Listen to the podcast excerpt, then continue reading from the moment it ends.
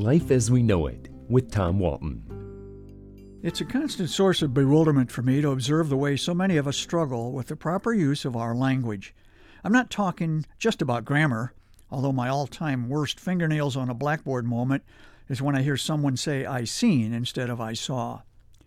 Sometimes I will see a newspaper headline with an unintended meaning that the headline writer obviously didn't see until it was in the paper and too late to fix. Here's a new one I spotted just a few weeks ago in a small town paper near where I grew up.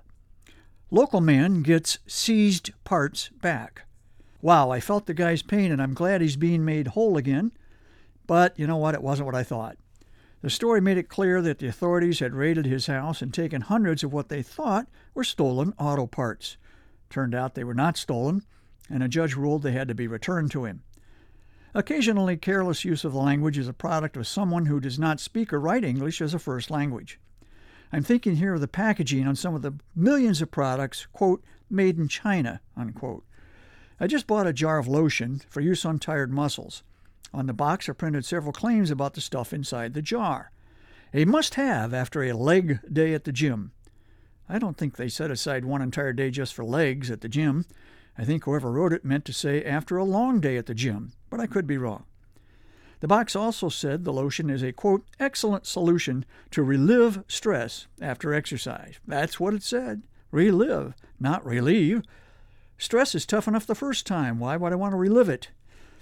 Now that I've had a little fun at the expense of headline writers and Chinese copywriters, let me acknowledge and salute clever use of the language. I think some of the signs we see on shops, outside churches, and along the highway take witty writing to a level I admire. Here's one from a zoo. Do not stand, sit, climb, or lean on zoo fences. If you fall, the animals could eat you, and that might make them sick. Here's a restaurant sign in Great Britain Fat people are harder to kidnap. Stay safe. Eat here. Many shop owners now provide bowls of water near their front doors for dogs. One sign was obviously all inclusive. It said, Water for your dog, or for short people with low standards. We don't judge. You gotta love that one. And speaking of dogs, how about the sign outside a gas station in Washington state? It asked, Does a dog see a police dog and think, Oh no, it's a cop? Here's another restaurant sign Fast service, no matter how long it takes. And as you know, it sometimes takes quite a while. A sign spotted on a church lawn was especially appropriate during our long hot summer. It said, It's too hot to keep changing the sign. Sin bad, Jesus good. Details inside.